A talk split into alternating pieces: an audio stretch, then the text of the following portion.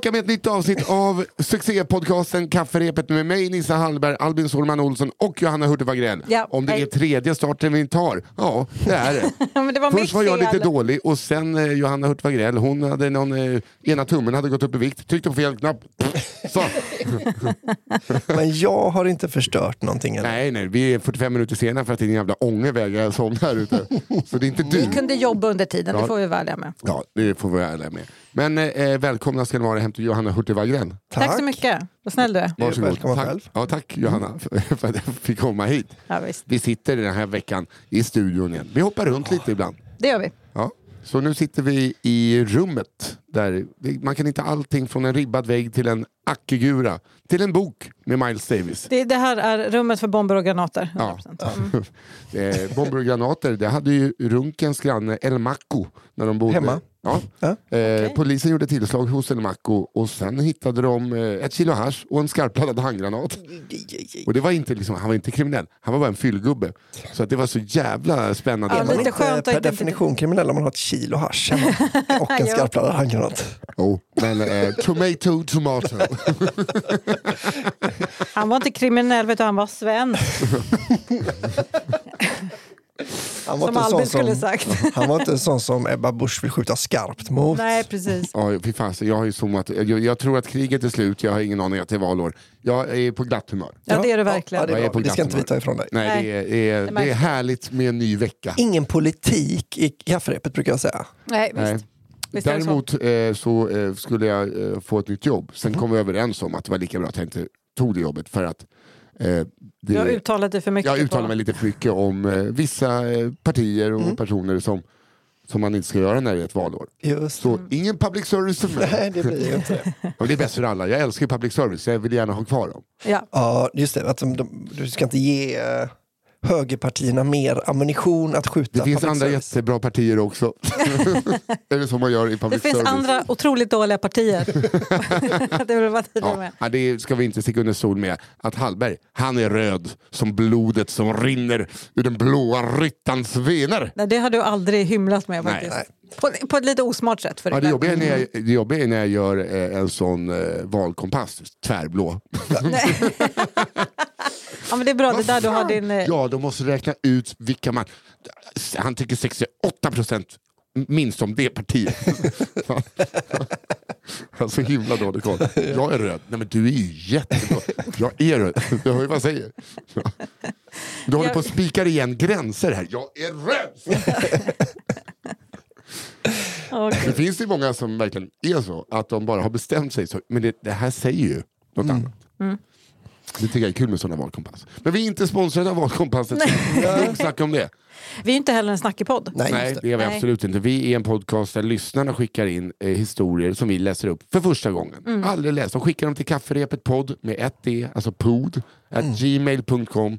Och så tar våran redaktör, tillika min syster Fia Lo Almström, hand om dem. Väljer ut de nio bästa historierna för varje vecka. Vi läser tre i var Mhm. eh, för första gången som heter Ja, visst. Ja, Avista. Eller Aprim Avista som Johanna, Johanna brukar säga. Så att det är inte vi som är stjärnorna utan i kafferepet då är det ni lyssnare som är stjärnorna. Ja, Jag måste sluta nu säga är vi så. igång. Nej, Jag är lite för nöjd För med det, det. för Det är det, är ju, eh, det är ju precis den känslan man får när, alltså jag har ju sagt det här förut. Mm. Jag ger svaren och ni ställer frågorna. Så pekar han på varje. Ja. Så, ja, det är Nej, det är det. Jag ville bara ringa Pontus Skåninger och säga, ska vi ta en till säsong? Pontus Gård. Ja, han programledde ju Gjorde den sista Varför tog du den som ingen känner till Jag tog den programledde? snyggaste. Ja, det gjorde du. Ja. Det gjorde du. För ful är gubben inte. Det ska han fan Nej, det ska Och han. snäll är han också. Så att det ska han ha. Han Ja. är väldigt snäll. Jag vill bara säga att jag känner gå Klär i hatt. Ja, han är en hatt, hattfarbror.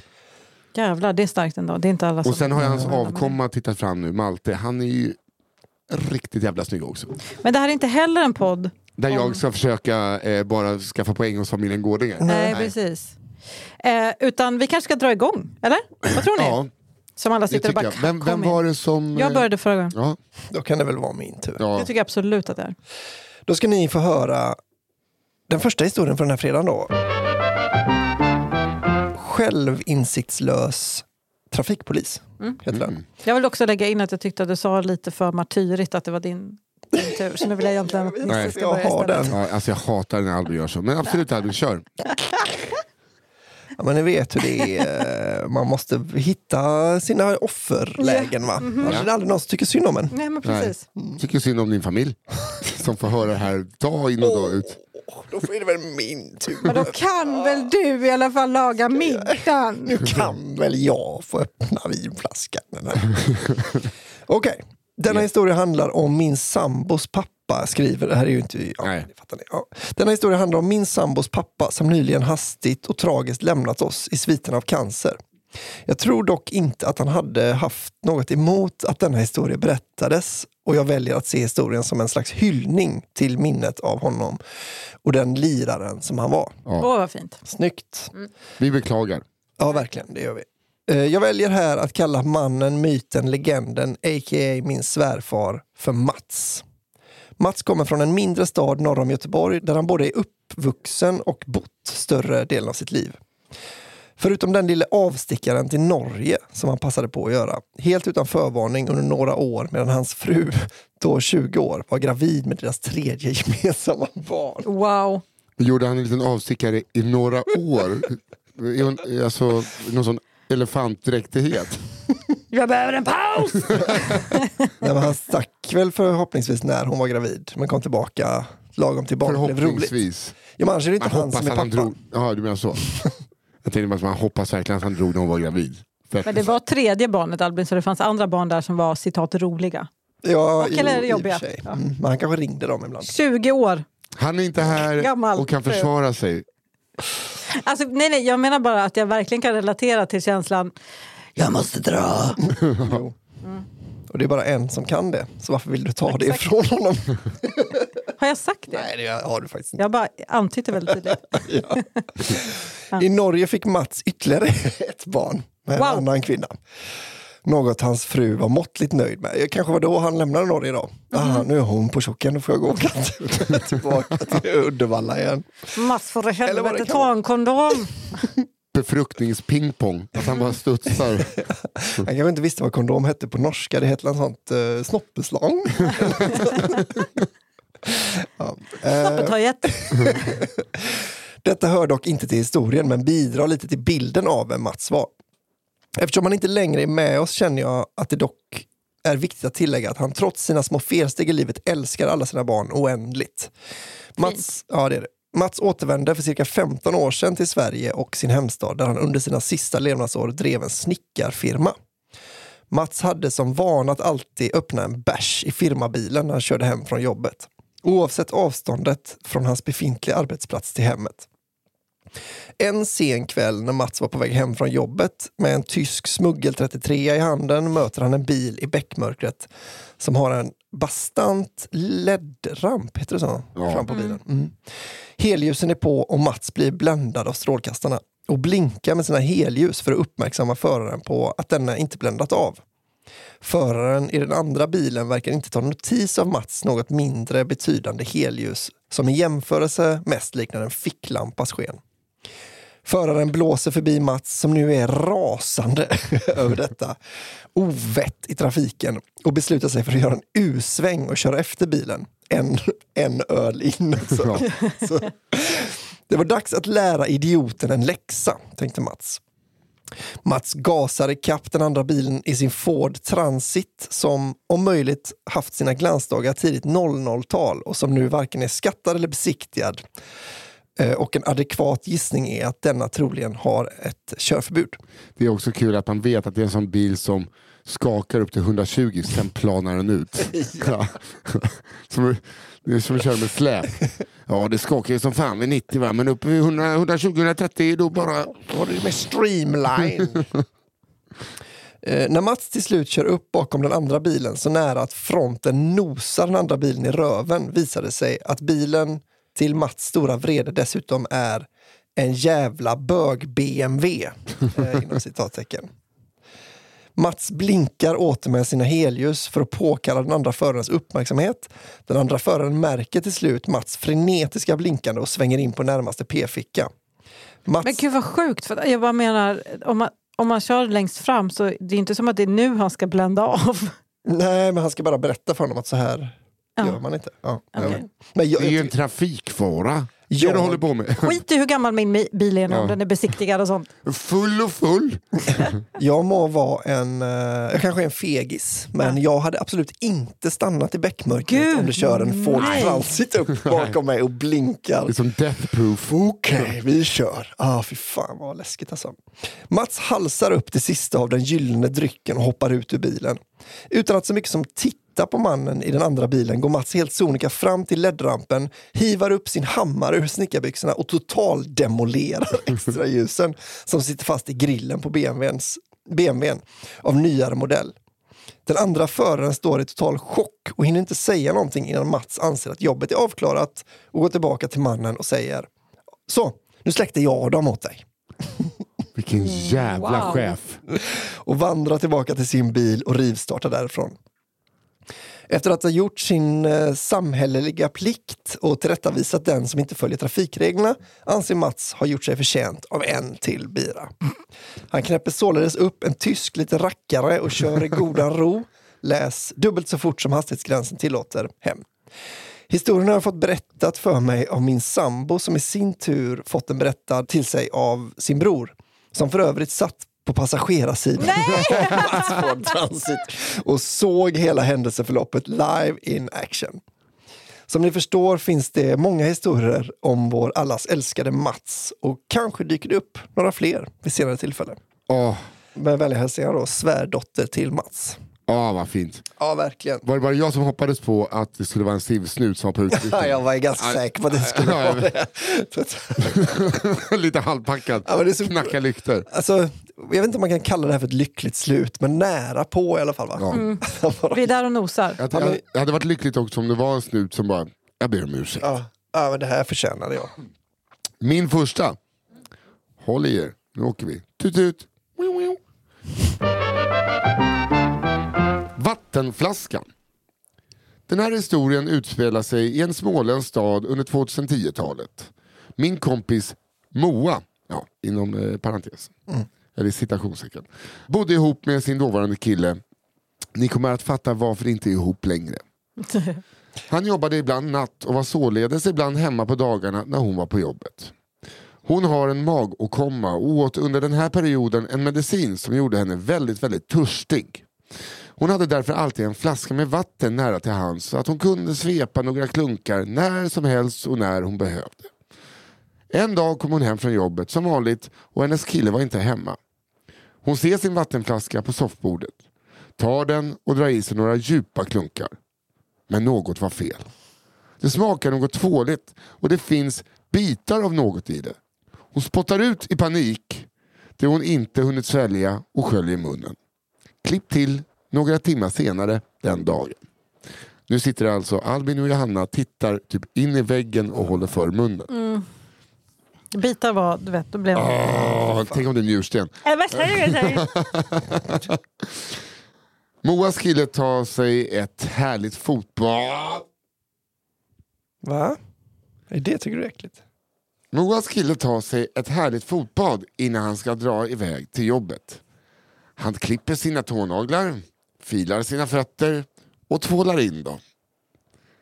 När han är klar med detta tycker han att det är lite onödigt mycket vatten i fotbadet.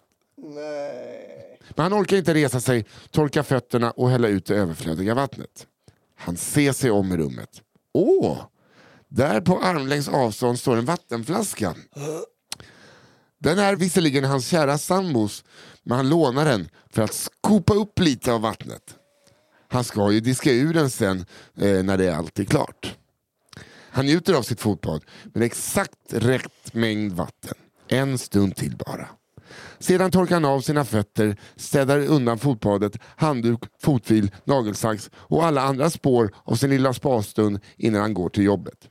Kvar på soffbordet står en orange vattenflaska fylld med fotbadsvatten, hudflagor och tånaglar. Snipp, snapp, snut. Så var förhållandet slut. och det där sista, det improviserade jag och Albin jävligt tajt. Mm, jävligt tajt faktiskt. Det är så... Äh, fan, Jag, alltså, är yr. det hade varit liksom den... Sa jag, sa jag klipp till några timmar tidigare? Det gjorde jag va? Det tror du sa senare, Ja. men man fattar. Ja, kli- alltså, det var ju klipp till några timmar tidigare. Alltså, ja, det är nästan som om man tänker så Jackass, eller vad heter de där Ja. engelska sådana som var Sanchez. Ja. Att det här hade ju varit det- deras mest virala. Ja. Du ska dricka mitt fotbollsvatten. Fy Det fan. värsta jag kan tänka mig. Alltså. Alltså att det är liksom lite grumligt Nej, men- för att det är nej. rester av häl. Nej, men okej. vidare. Ska vi inte sätta oss, öppna en flaska vin och bara lyssna på kafferepet till middag? Ah, Okej. Ah, puh. Okej. Vi är ju sponsrade av Sonex. Det- Enligt oss det enda nikotinföretaget. Det är det Alltså nikotinpåseföretaget. Ja. För de gör de här små nikotinpåsarna som man använder när man vill vara en fräsch och härlig person. Ja. Och eh, det har ju fått mig att bli fräsch i alla fall. Ja, Härlig vet jag inte men fräschare känner jag mig. Betydligt. Verkligen. De har ju redan några otroliga smaker. Ja, i olika styrkor. Mhm. Men nu eh, så kommer det något nytt. Nu kommer det Mm. nyheter. Nu, nu kommer det är hemligheter. Så att, eh, vill man veta eh, någonting om de här hemligheterna så ska man hålla utkik på Sonex underscore sve med W på Mm. Instagram. Deras in. Börja följ.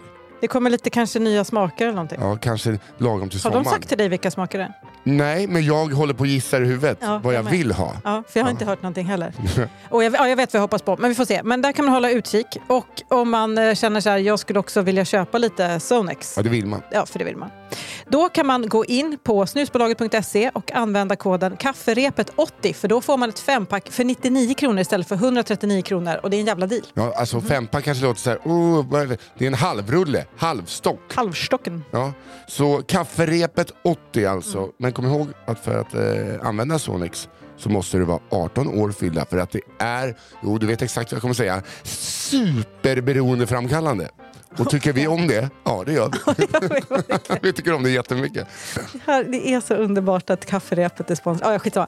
Eh, men om man är fine med det, alltså att om det är över 18 och vet om att det är beroendeframkallande så är Sonex för dig. Ja. Håll utkik på Sonex underscore sve, eh, in och köp en halvrulle med koden kafferepet 80 och så säger vi tack så mycket Sonex. Tack Sonex!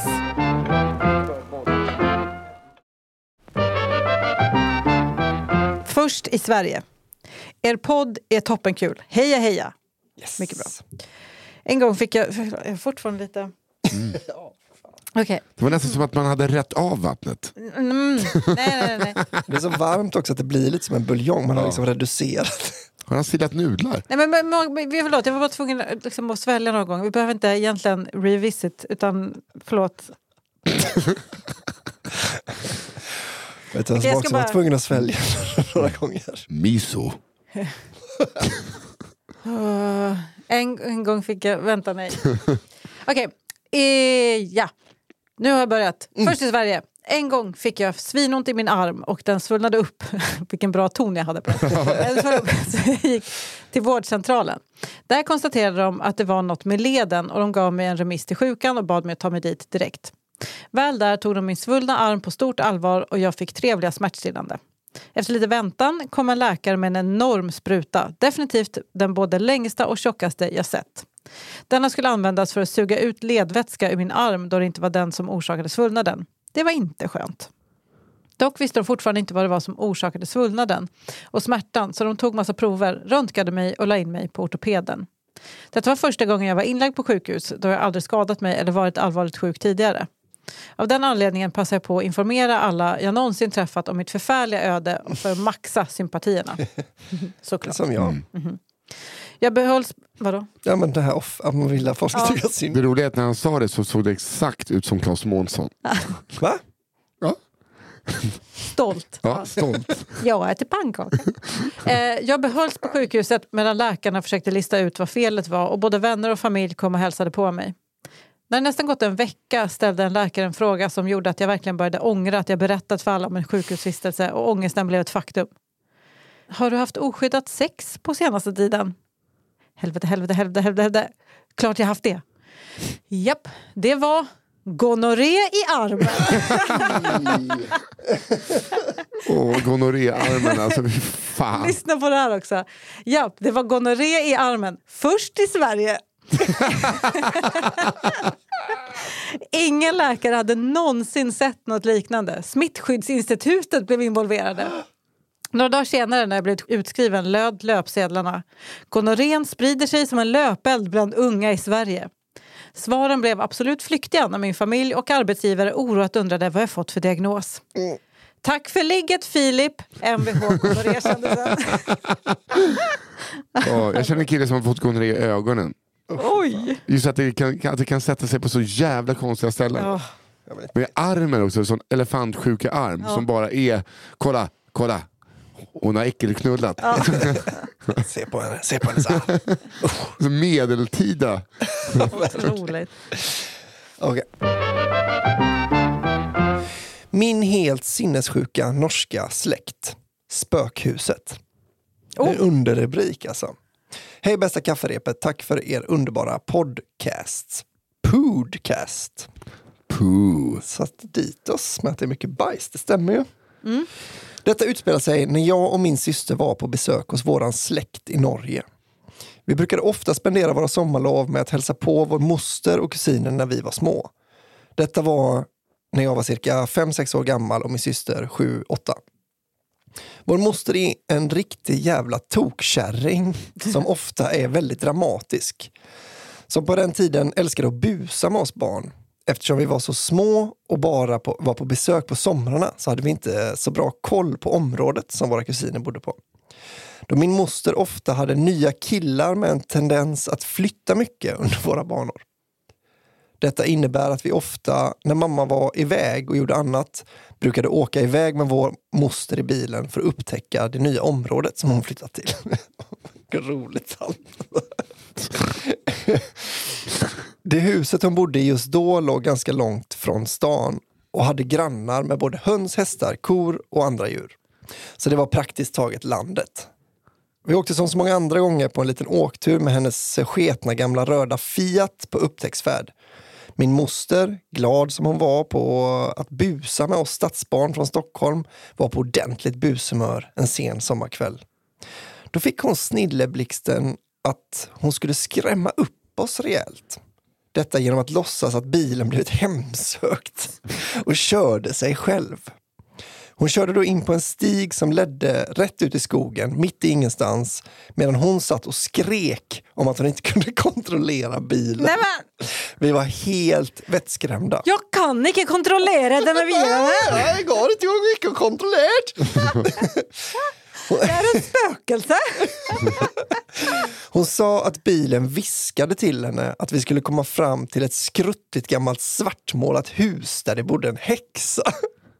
Vi körde på i ett par minuter på den lilla skogsstigen.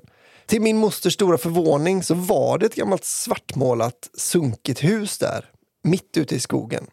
Min moster tappar andan och blir helt knäpptyst av rädsla. Jag har precis fejkat en psykos för mina Och så syskonbarn. börjar slå den in. Ja. Hon är riktigt jävla rädd, vilket jag och min syster som redan satt och skrek och grät något fruktansvärt blev ännu mer rädda av. Vi kör fram till cirka 30 meter ifrån huset och min moster stannar bilen. Spänningen är total. Hon säger att häxan viskar om att hon ska komma och ta oss. De kommande sekunderna är det bara något jag kan beskriva som det absolut mest skräckslagna ögonblicket under hela min barndom. Det går väldigt fort. En lampa i dörren tänds, dörren flyger upp, där står en gammal tant i det dimmiga ljuset. Jag och min syster och min moster blir där och då helt jävla tagna av skräck. Min mosters skrik är något man enbart kan jämföra med något man skulle kunna höra av någon som blir styckmördad i en skräckfilm. Hon rivstartar bilen och gör en U-sväng så snabbt att vi körde rakt igenom en buske på tomten. Vi bränner därifrån i cirka 200 km i timmen rätt ut i skogen med en doft av bränt gummi och bajs hängande i luften i den lilla Fiaten. Vem det var som skett på sig känner jag inte behöver tas upp, då jag gärna låter det vara osagt. Så det var hon själv. Ja. Men den natten sov vi alla i samma säng med alla lampor i huset tända. Dock blev det inte så mycket sömn. Men både jag och min syster fick ju i alla fall med oss en historia vi aldrig kommer glömma. Som vi alltid blir påminda om varenda gång vi träffar vår moster. Så, What the Vad fan är det här? Det är så nära en hel skräckhistoria. Ja. Ja, ju. verkligen. Alltså, han kan lika gärna skicka in det här till eh, den här uh, Creepy-podden. ja.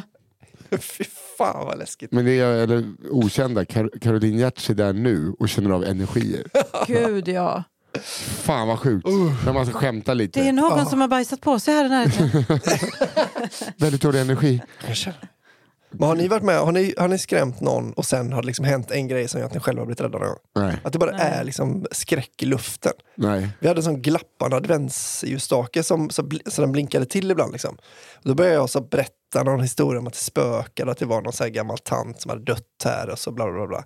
Och sen så skulle jag bara, så här, för blev alla rädda, så skulle jag bara gå och skruva i lampan och precis då tändes den. Så blev jag så jävla rädd att jag, att jag, liksom, jag trodde på min egen helg. Ja, visst. Det var så obehaglig stämning i luften att alla var rädda. Fy fan, eh, när man ska skämta lite och bara, ja du skojar, Jag bara, ja men nu skojar jag inte Äh, ja, Nu är det på riktigt.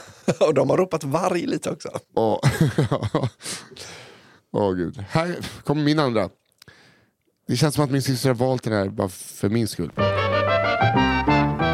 Här kommer Sussi och Snodden. för många år sedan hängde jag med Snodden och Sussi. Vi var omkring 20 år och festade mycket. Jobbade för lite och var alltid panka. Men av någon outgrundlig anledning kunde vi vara fulla för det mesta. Såklart Sussi och Snodden vet hur man är packad utan pengar. De vet. Ja, de vet vad som funkar med pumptvål. Snoddens mäskande kan ha bidragit. Sussis stora bröst hjälpte en hel del och själv var jag glad att jag fick vara med. Hur hjälpte Sussis... Får man bjuda på lite öl? Så tror jag. är. Ja, ja, ja. Efter en olycka var Sud... Efter en olycka var snodden rullstolsburen. Från ingenstans. Från mäskande till rullstolsburen. Ja. Eh, snodden var inte den som var den. Vi ska var- alla den vägen vandra. ja, snodden var inte den som var den, han var helt klart den andra. Så en dag när Sussi och snodden var ute såg snodden sin chans till tid i rampljus. Sussi sköt på snoddens rullstol så han kunde vila armarna lite och hon var i sin egen värld när snudden plötsligt började göra ljud. Tänk dig en full säl. Nej! Nej! Nej, men. Vad fan snodden? Sluta! S- Slut, sluta! Säger Sussi lite frånvarande.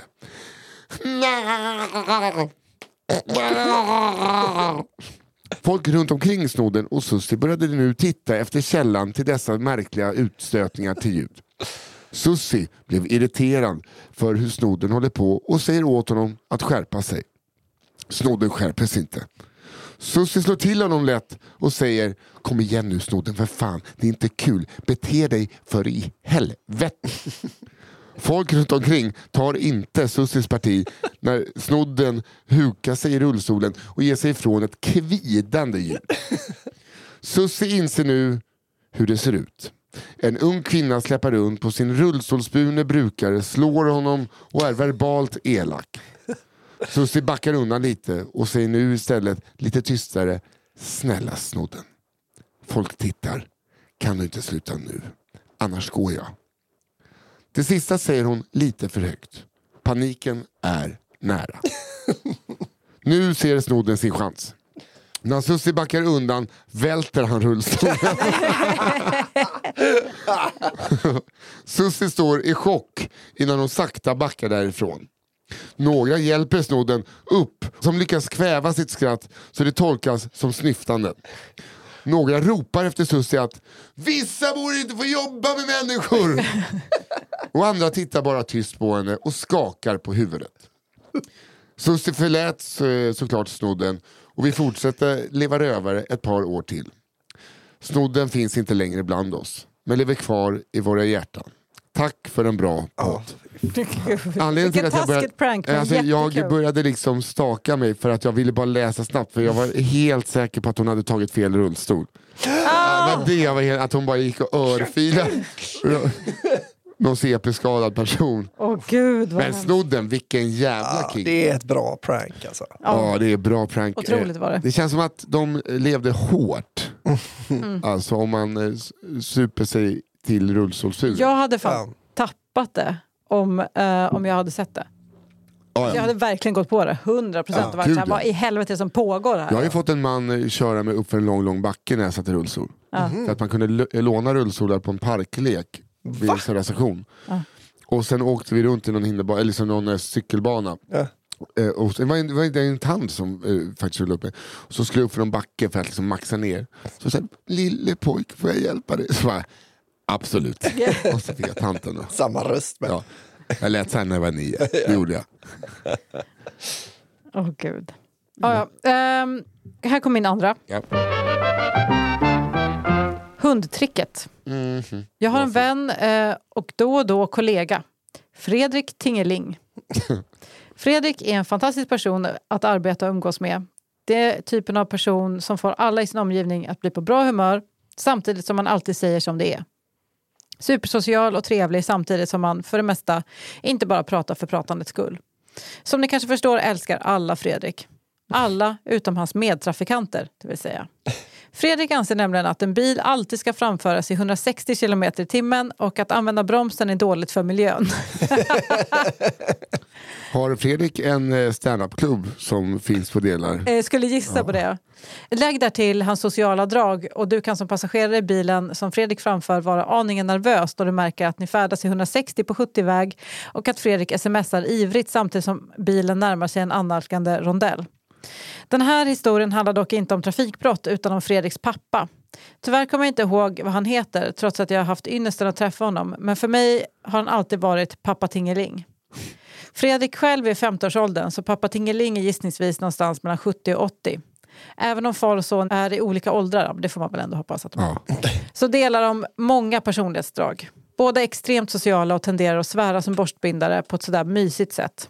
Mamma och pappa Tingeling bor i Bromma utanför Stockholm, vilket de uppskattar bland annat eftersom det är nära till de fina naturområdena i Drottningholm. Pappa Tingeling är mycket förtjust i att promenera där tillsammans med deras hund. Inte minst eftersom han, precis som sin son, är mycket social och han då får möjlighet att samspråka med andra hundägare. En måndag för några år sedan berättade Fredrik om en händelse som inträffat under helgen. Pappa Tingeling begav sig, likt så många gånger tidigare, ut för en hundpromenad i Drottningholm med syfte att få lite socialt samspel. Just denna helg visade sig dock vara mycket folktomt i området och pappa Tingeling gick lite nedslagen omkring och muttrade. Vad fan är allt folk tagit vägen? Efter en stund träffar han dock på en äldre man som också är ute och promenerar med sin hund. De två männen slår följe och småpratar om lite allt möjligt. Pappa Tingeling påpekar eh, med någon mild svordom att det var väldigt folktomt idag och ont om folk att prata med och få medhåll från den andra mannen. Efter en stunds promenerande och gubbpratande dyker det upp en kvinna som går i motsatt riktning på männens promenadstråk. Pappa Tingelings nyfunne vän utbrister då. Men titta, där kommer ju min fru. Pappa Tingeling tittar på kvinnan och tycker att hon ser lite bekant ut. Till en början kan han inte placera henne, men sen kommer han på varför han känner igen henne. Det är drottning Silvia. Till historien hör också att när pappa Tingeling berättar detta för Fredrik säger han att sonen inte får berätta historien vidare från någon annan med motiveringen att det skulle kunna vara pinsamt för kungen. Varför förstår jag inte, men nu är det hur som helst ni som har skämt ut hans majestät konungen. Fan vad fett! Ja, verkligen. Men, Ja, att eh, kungen är såhär, där, är- där är min fru. Var har du varit? Var har du varit? Kan du, kan du, vad har du varit? Det är sista gången du kallar mig fitta. Nej, det är en gammal rövarhistoria, det är därför jag tycker att det är kul. Men fy fan vad fett att pappa Tingeling Alltså, bara gud, ja. kliver in i deras trädgård typ. ja. Ja, men vad fan vad lite folk det är då? Jo, ja, det kan det. Åh vad glad jag blir. Nej, nej, jag tycker jag ser ingen. Nej. Ja. Jag älskar kungen. Ja. Alltså. Okej, då kommer min sista historia här nu då. Nu kör vi. Funkofob på basket. Oj, mycket sånt den här gången. Ja. Hej kafferepet! Tack för en otroligt rolig podd. Här kommer en historia... Sket du ner dig? Nej. Nej. Här kommer en historia om när jag blev funkofob under en basketträning. Aj, aj, aj. Jag älskar att det är first person här. Ja. Min syster som har en intellektuell funktionsnedsättning men inga rörelsesvårigheter skulle på en basketträning för funktionshindrade. Jag skulle följa med som assistent, vilket jag vanligtvis gör. Dessa aktiviteter är för det mesta väldigt underhållande och det är sällan jag haft så kul som under diskon med döva på teckenspråkskurser där mestadels svordomar och opassande fraser lärs ut. Eller som nu på handikappbasket. Vi kommer till träningshallen och allt flyter på fint. Jag inser dock snabbt att basketträningen däremot inte endast är för personer med intellektuella handikapp utan också för personer med olika typer av rörelsehinder. Okej, okay, coolt, tänker jag. För oftast blir jag överraskad av hur otroliga dessa personer är. Väl under träningen blir vi indelade i grupper, vi ska öva passningar. Det är väl värt att eh, komma ihåg att jag själv har ett väldigt dåligt bollsinne. Jag tycker därför inte att jag kan beskyllas allt för mycket för det som snart ska hända. jag och min syster hamnar med två andra tjejer. En tjej som sitter i rullstol vars hjul avslöjar att hon gjort detta tidigare. Det är sådana inåt Ja, hjul, exakt. va? Ja. Det visar sig också senare Ja, det visar sig också senare. Hon var otrolig. Vi kan kalla henne proffset. Den andra tjejen sitter även hon i rullstol. Hennes rörelsehinder är däremot lite större och hon har svårt att röra sina armar. Detta gör att när man ska passa henne så ska man passa i hennes knä. Hon passar därefter vidare med en höftrörelse. Så kommer vi till mig. Inga rörelsehinder och inget intellektuellt handikapp. Vi börjar passa i vår lilla grupp. Jag får bollen, passar till min syster som passar vidare till tjejen med höftrörelser. Hon juckar vidare bollen till proffset som passar mig. Jag har nu bollen. Det slås...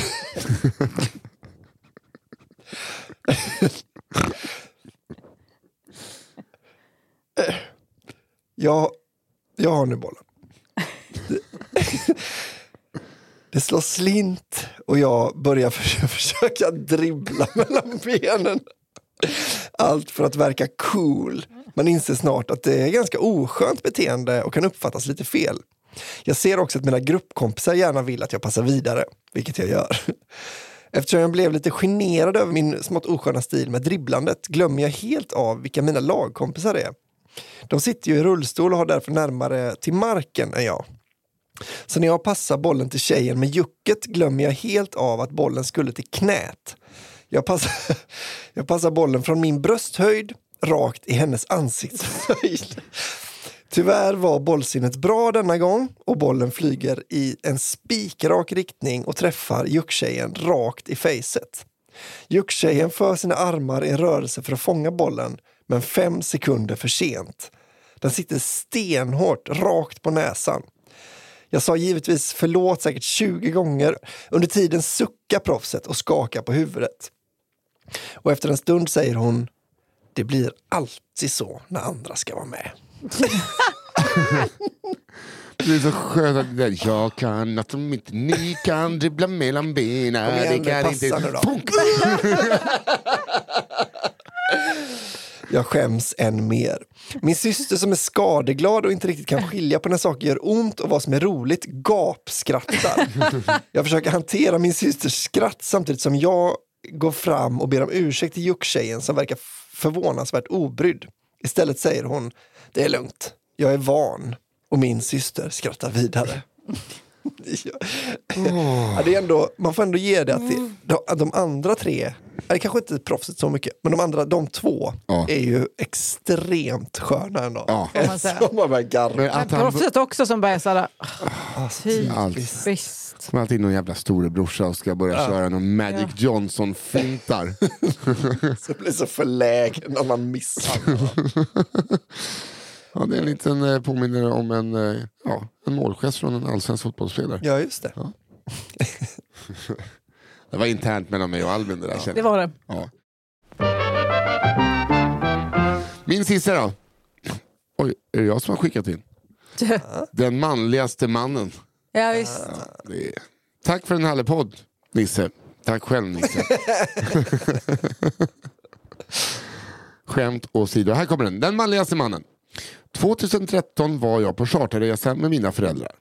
Jag var nyss fyllda 18 år och all inclusive med öl och drinkar kändes nytt och spännande.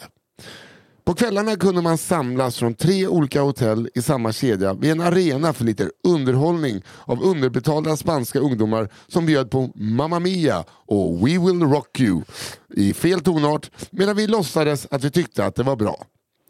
Fy fan vad dåligt det måste vara. Men det är ett rimligt utbyte. Så. We will, we will rock you.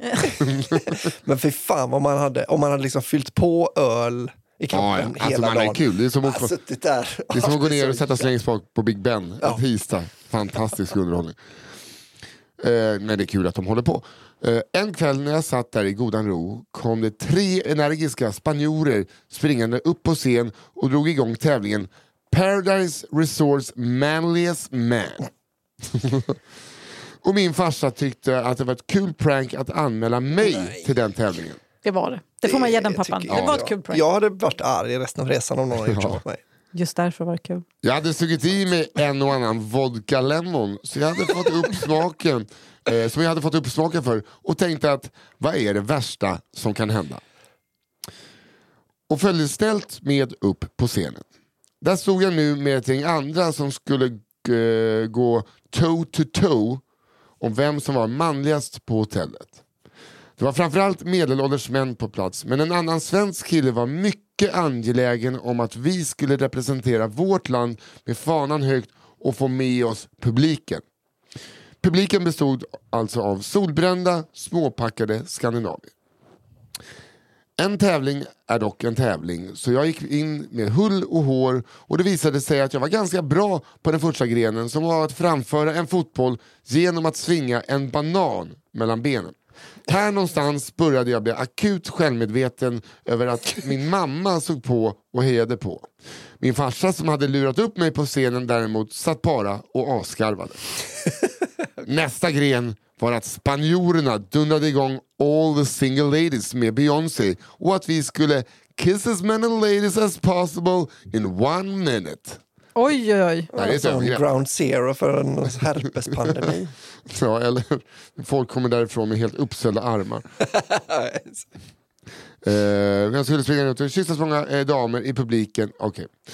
Kiss as many ladies as possible in one minute. Och vi män skulle alltså springa runt och pussa damerna i publiken på kinden. Jag gjorde det stora misstaget att springa förbi baren där en eh, ensam bartenderdam drog mig över bardisken för att få till en rejäl kyss på kinden. Antastad och lite skakad var jag satt ur spel och jag åkte ut ur tävlingen. Jag gick och satt mig hos mina föräldrar och kände att jag skämt ut mig mest av alla på hotellet. Vilket säger något om en spansk all inclusive charterresa. Farsan avskarvade fortfarande och mamma tyckte att jag hade varit väldigt duktig. Jävla mamma pappa. Ja, stolt mamma. Oklart på vilket sätt dock. Just som jag satt där och grämde mig över mitt nederlag och funderade på om jag någonsin skulle kunna våga gå nära bardisken igen var det dags för nästa gren. Spanjorerna vrålade ut Now it's time to do a sexy striptease. Åh, Så han får vara med fortfarande uppenbarligen. eller så slapp han. Eller, Och plötsligt kändes det mer okej att jag hade åkt ut. Det gick ut på att alla de tävlande fick välja någon att göra en sexy striptease med slash mot medan I'm too sexy med Red said Fred spelades. Right said Fred. Right stod det faktiskt. Right said Fred. Eh, en norrman valde sin fru. En dansk valde en av spanjorerna och den svenska killen som var mån att representera sitt land var sist ut. På frågan vem han skulle välja skrek han glatt ut My sister! Nej! och eldade på publiken. det blev väldigt tyst. Man måste komma ihåg att det här var innan Game of Thrones storhetstid och incest mellan syskon var över gränsen. Även på charterres. Det har inte blivit okej efter. Nej. lite mer. Killen började sin striptease och klär av sig ner till kalsongerna medan han juckar och gnider sig mot sin syrra. När hans minut är slut ställer han sig framme vid scenkanten, sätter nävarna i luften och skriker Sweden!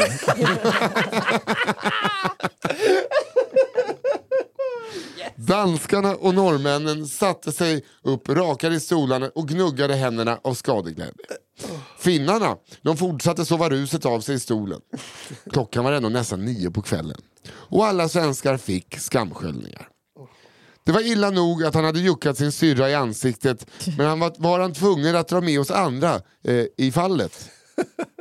Vinnaren av tävlingen skulle avgöras av vem som fick störst jubel och här tig- tog vi i publiken vårt förnuft till fånga eh, och det var typ bara killens föräldrar som bevittnat allt det här som jublade när hans namn kom upp. Den sista grenen blev inte alls lika spännande då en dansk och en norrman skulle mötas i en ölhävartävling för att avgöra vem som var manligast av de manliga på resorten. Dansken hade såklart övat sedan han döptes och drack upp sin liter och gick av och beställde en till i baren innan norrmannen var klar. Ja, det är jag som är den manligaste man i mani. Nu kanske man kan tänka sig att jag är bitter för att jag inte blev Paradise Resorts manliest man, men jag fick typ hångla och jag slapp jucka min syrra i ansiktet för jag skulle se det här som en jävla vinst ändå. Ha det fint! Den berusade mannen som följde Nisse ut från Bananas. Yeah! Ah, vad kul! Kvarnhatan. Ja, det är Kvarnhatan. Fy fan. Jag tror att du är dansk. Nej, svensk. Jag tror att du har knullat din syster i ansiktet. Nej, det tror jag inte. Vad kul, sånt här gillar man. Han var väldigt gullig. Otroligt kul. Ja, han var gullig, men han gillar inte Albin. Uh, han gillade inte kvarnen. Nej. Inte Och jag älskar att det ska finnas den manliest man, manliest man, manliest man. Att det liksom, Och det, man vet också att, alltså, det här är, jag har egentligen inte träffat så många spanjorer, man vet på något sätt att de har så jävla begagnad syn Ja, på ja, ja, gud, manlighet. Alltså. ja. Ja, ja. Alltså, den som kan hugga ihjäl en tjur med ett svärd. Ja. Alltså, vad håller ni på med? Hångla upp vilken tjej ni vill, vi skiter i vilket. Bara ni Ja. De är nästan som fransmän. Ja. Don't get me started. Nej, nej. Eh, jag känner på mig att min sista kommer vara liksom lite på samma tema. För den heter Pomperipossa på Korfu. Och är, tror jag, fem sidor lång. Okej, så det här är alltså veckans sista historia. Jag får frågor ibland, hur lång får den vara? Det kanske blir för långt. Jag tänker, att, men kör på. Det där löser Fia Lo. Yeah. Okej. Året var 1996 och jag var 12 år gammal. Jag, min lillebror och våra föräldrar landade på den grekiska ön Korfu för en mycket efterlängtad semester. Värmen slog emot oss när vi klev av planet och äntligen skulle vi få njuta av en lugn vecka vid havet. Vi trängde ihop oss på transferbussen till hotellet med alla de andra semestersugna och åkte mot vad vi då inte visste, en vecka fylld av bra historier att ta med oss hem. Det började redan när vi klev av bussen. En hotellvärd började ropa upp namn och dela ut nycklar till gästerna. Hon ropar upp min pappas namn och förklarar att vi ska bo i en byggnad med fem lägenheter en bit bort från huvudbyggnaden, lite närmare stranden. När hon förklarar vart vi ska ta vägen kommer en dansk kvinna fram och avbryter. Hela hon ser ut som en komedi. Lång och gänglig, en framträdande gamnacke och ett ansikte med lite för stor hud. Åh, vad bra liknelse. ja. Eller beskrivning. Det finns, Lila, ja. det finns en jävla namnlåt om danska tjejer. Man kan lyssna på två, två kategorier heter den. Också om Stockholmskillar. Kan lyssna på. Lite tips. Lila glasögon som satt på en näsa som skulle ge henne huvudrollen som häxa i vilken barnsaga som helst. Som kronan på verket bar hon en frisyr som endast kan beskrivas som en blond variant av Marge Simpson. Det låter som deras drottning för övrigt. Ja. Eh, ett avlångt, högt, lockigt fågelbo mitt på skalpen. Hon förklarar med något överlägsen ton att det har blivit fel och att hon och hennes familj alltid har bott på det numret vi har fått och att hon vill byta med oss. Världen förklarar att det inte är fel, men om vi vill byta så är det helt okej. Min pappa som förstår att vi nog fått ett rätt bra boende säger att vi gärna ser lägenheterna först innan vi eventuellt gör ett byte. Smart. Kvinnan blir irriterad och väser något på danska till min pappa och försvinner iväg. Snäpp henne. Ja. Svensk. När vi kommer fram till vårt boende ser vi att det är två lägenheter på bottenplan och två lägenheter på plan två där balkongerna helt saknar utsikt då det står byggställningar uppställda precis utanför. Vi har såklart fått lägenheten högst upp med två enorma takterrasser och en fantastisk utsikt över havet. Vi börjar packa upp och snart knackar det på dörren. Det är den danska kvinnan, eller Pomperipossa som vi kallar henne denna vecka. Hon ville byta lägenhet med oss då hon hamnat i mitten med byggställningarna. Pappa säger att vi är nöjda med vår lägenhet och vi vill inte byta. Nu brakar helvetet lös. Pomperipossa skriker högt och skäller på min far ett par goda minuter. Det slutar med att pappa stänger dörren mitt i en mening. Hon blir kvar där en stund, men går till slut. Min mamma tycker att det hela är lite obehagligt men efter upppackningen av våra väskor häller min pappa upp ett glas vin till mamma och serverar sig själv en whisky. Vi barn är glada och leker på terrassen i solen och semesterkänslan är åter där. När kvällen infinner sig bjuds det på klassisk grekisk fest uppe vid hotellets huvudbyggnad. Vi äter gott till underhållning av grekisk musik och dans. En av dansarna drar upp vuxna och barn för att delta i någon form av ringdans. Jag och min bror får då följa med och dansa. Eh, Mina föräldrar sitter kvar vid bordet och tittar på. Sen blir det en tävling. Manligaste män. Jag ska Eh, Pomperipossas man blir uppdragen han med. Han är lite överförfriskad och vinglar upp på dansgolvet. En av de grekiska dansarna springer runt med en tratt som han sätter i munnen på oss turister. Min bror får lite Fanta nerhällt i halsen och Pomperipossas man får oso i tratten och sörplar glatt i sig. Naturen kommer till mig, tittar greken på mina föräldrar och höjer flaskan med Fanta. Mamma och pappa nickar och ler. Då tar han flaskan med Oso istället och till mina föräldrars förskräckelse häller han en redig klunk i min 12-åriga strupe. Jag minns det som starkt men gott. Min första knuff in i tonårssupandet. Greker alltså. När alla fått en skvätt i tratten var det dags för någon form av utmaning för några utvalda vuxna. Bland annat Pomperipossas man. En av dansarna visar hur det ska gå till. Han ställer sig på händer och gör en armhävning där han plockar upp ett glas öl med munnen, fäller ner benen och samtidigt dricker upp ölen. Dags för de mindre tränade turisterna att briljera. Pomperipossas överförfriskade man ställer sig till rätta med händerna över huvudet. Med alla hotellgästernas blickar på sig kastar han sig sen framåt och gör sitt försök till handstående. Då hörs ett högt skramlande. Ur hans fickor och ur hans kavaj ramlar en fullgod uppsättning av 12 delar av hotellrestaurangens silverbestick.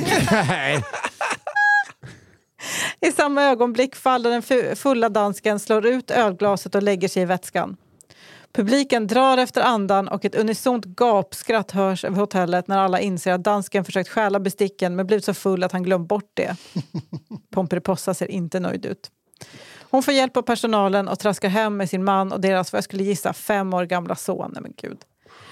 Här skulle historien kunna sluta, men inte riktigt. När jag och min familj kommit hem till lägenheten och börjat göra sig i ordning för kvällen hörs ett ljud utanför vår dörr. Mamma reagerar och stannar upp. Då hörs det igen. Det skrapar konstigt utanför dörren. Vi går alla ut i vardagsrummet och tittar mot ytterdörren. I den frostade glasrutan på dörren syns nu en skugga. Det ser ut som ett huvud med en hög hatt. Mamma viskar till oss andra. Det är Pomperipossa. Sen trycks handtaget försiktigt, försiktigt ner. Dörren är såklart låst och går inte att öppna. Handtaget glider sakta tillbaka upp och skuggan av håret försvinner. Min pappa tittar ut genom badrumsfönstret och där sitter Pomperipossa i en stol precis utanför vår dörr och röker en cigarett.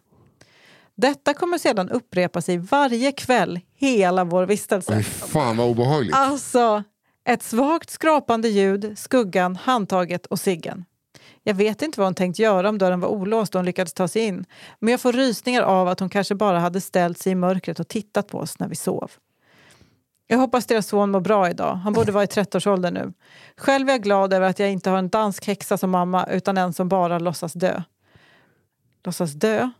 Smiley. Det kanske är en till historia som kommer sen. Ja. Tack för en bra podd, ADHD-Mia. ADHD, men Det var alltså, hon som hoppade runt. Var det inte det? Just det! Och då låtsades mamman dö. Ja, Just det, för att så hon skulle var det. sluta... Gud, det, här, fy fan, det är så mycket historier så att man, man önskar att man kommer ihåg alla. Men Mhm. fy fan vad roligt. Verkligen. Det är kul att alla våra lyssnare, de har ju koll på alla historier typ. Men den här historien var ju direkt obehaglig. Ja men fantastisk. Alltså väldigt bra skrivet. Och bra, Medryckande. och bra läst Johanna. Nej, men- Tyvärr kan jag meddela att eh, sonen inte mår bra idag. Han är fortfarande dansk. Har ni hört talas om han som mördade en tjej på en ubåt? Han- Åh, ljust. Eh, Count on me. vi, vi kommer nu gå igenom eh, Mm. Just veckans det. historier och Albin Sårman Olsson får börja. Jag får äntligen börja. Så är det. Självinsiktslös trafikpolis Åh, börjar jag med. Mannen som bankar sönder en ledramp. Ju. Eh, just det, min helt sinnessjuka norska släkt. Spökhuset. ja, Många knasiga tanter den här gången. ja, verkligen. Och funkofob på basket. Jag hade vattenflaskan, killen som Nej, gjorde ja. en eh, Ja. buljong. Sen har vi Sussi och eh, Snodden, heter va? Mm. Sussi och Snodden. Pranket med rullstolen. Och sist The Manliest Man. Man, just manly man. Killen som eh, har torrjuckat sin syrra i plytet. Jag hade då först i Sverige, han som fick gonorré i armen. Ja, Och sen hade jag hundtricket, han som eh, hängde med kungen lite grann. just det. Eh, och sen Pomperipossa på Corfu. Ja. Scary Lady. Svårt alltså. Mm. Riktigt svårt idag. Eh, jag eh, har ju en favorit hos mig. Mm. Eh, det är ju självklart fotbollet. Mm. Just det. Det, det, Alltså hur äcklig, den, hur äcklig den än må vara så Mm. är det någonting som måste berättas. Och sen liksom, tycker jag Pomperipossa, jag tycker om den väldigt mycket. Och din första album var? Eh, Den här eh, mannen som bankar sönder en LED-ramp. Ja, ja den är ju Kanon. fan med nästan Och hela hans be- rollbeskrivning var Ja. ju otrolig. otroligt. Han knäppte en bärs och åkte till Norge några år. jag vill också säga att gonorré i armen är Ja, en bra historia. det Ja, det är bra. absolut. Ja, skulle, ja, som sympatifiska. Eh, Vad säger ni? Mm. Svårt. Jag vill ändå jag vill bara slå ett slag också för funkofob. Bara. Ja. Det är så jävla rolig scen att se framför sig. Att det är en sån Otroligt. så. extras säsong två. Ja, ja, visst. Mm. Nicht så dum. Äh, ehm, Men jag känner att ni får säga era favoriter för att jag har sån himla beslutsångest. Jag skulle liksom kunna välja fem stycken idag känner jag. Alltså jag, jag, jag kommer ändå, jag kanske tar den nu som inte ens har nämnt då. Min favorit är nog ändå Manliest Man. Alltså den är ju... Jag, jag, det skrattet som jag fick på Sweden! Det är, ändå, det är värt mycket Ja, men jag håller pengar, med, alltså. det finns mycket där som är liksom bra. Ja, och det var liksom bara hans medverkan var bara, den var också kul, men det var liksom bara som en parentes. Och om, liksom bara, hur lätt är det om man sitter och pratar med någon och kommer att prata om resor och bara kämpar den här? Ja. Ah, fan, vi Vad var händer? på... Ja. Men då, så ni tar den nu? Ja. Blir det Ja. Manliest Men? Ja. Fy fan, från, från ingenstans. Ja. Det är som han som vann OS-guld i short track. ja. Bara, de, de bästa bara ramlar framför. Okej, fy fan. Eh, ja, Ja, så blev det. Så är det. Så är det i en demokrati. Tyvärr. Eh, Så ut, eh, lyssna om om ni behöver eh, historia nummer åtta. Mm. Och Manliest man. ut och berätta för Ja, den, alla är- och och, en och den ska ni alltså berätta att ni är ja, någon som var där, helt enkelt. Ja. Eller man, man gör som man vill. Ja, But men it's yours. nu hör ni vad jag säger. Eh, ni, eh, och, och tack för Elo Almström för att du är vår redaktör. Tack Daniel Aldermark på One Touch Edit för att du är världens bästa klippare. Mm. Tack alla som skickar in historier till kafferepet podd med ett d at gmail.com. Skicka in stories nu. Fyll på, för snart kommer Ja, vi sommaren behöver på håll. verkligen eh, Ja, fler. fyll på. Och eh, nu är det senaste avsnittet av Cigarrummet uppe. Ja. Ja. Med otroliga Isidor Olsbjörk. Ja, var Alltså liksom, han levererade Ja, något han var så enormt. peppad så att man fick nästan så här, nu får du lugna ner dig. Han var som en, kalv på grönbete. Jag har bara några till. Jag har, jag har en till. Okej, jag kan ta en sista. Jag kan ta. Man bara, åh jävlar, det Jag vill bara inte verka och tjatig nu men jag vill ha, jag vill ha en till. Ja, vad gulligt. Och, och att så fort man bara, fanns det något mer med trollkarl som hette det? Absolut. Mm. Här. Alltså, Ja, in eh, på eh, under produktion och så där klickar in på cigarrummet. Kostar 29 kronor i månaden. Jag ska också säga, jag såg på hans story, då, han har ju lagt upp om att han är med. Mm. Eh, och då visade det sig att brandmannen-storyn han berättar, det här vet ju ni som har lyssnat, ha- den hade han tänkt credda sin kompis Bobo. Ja. Eh, Så då kan vi så göra det nu. väl det här då. Ja, tack, Marcus Bobo. Jakobsson. Snyggt eh, berättat. Hörrni, ha en jättehärlig helg. Tack Ja. för att ni lyssnar. Hej då! helg!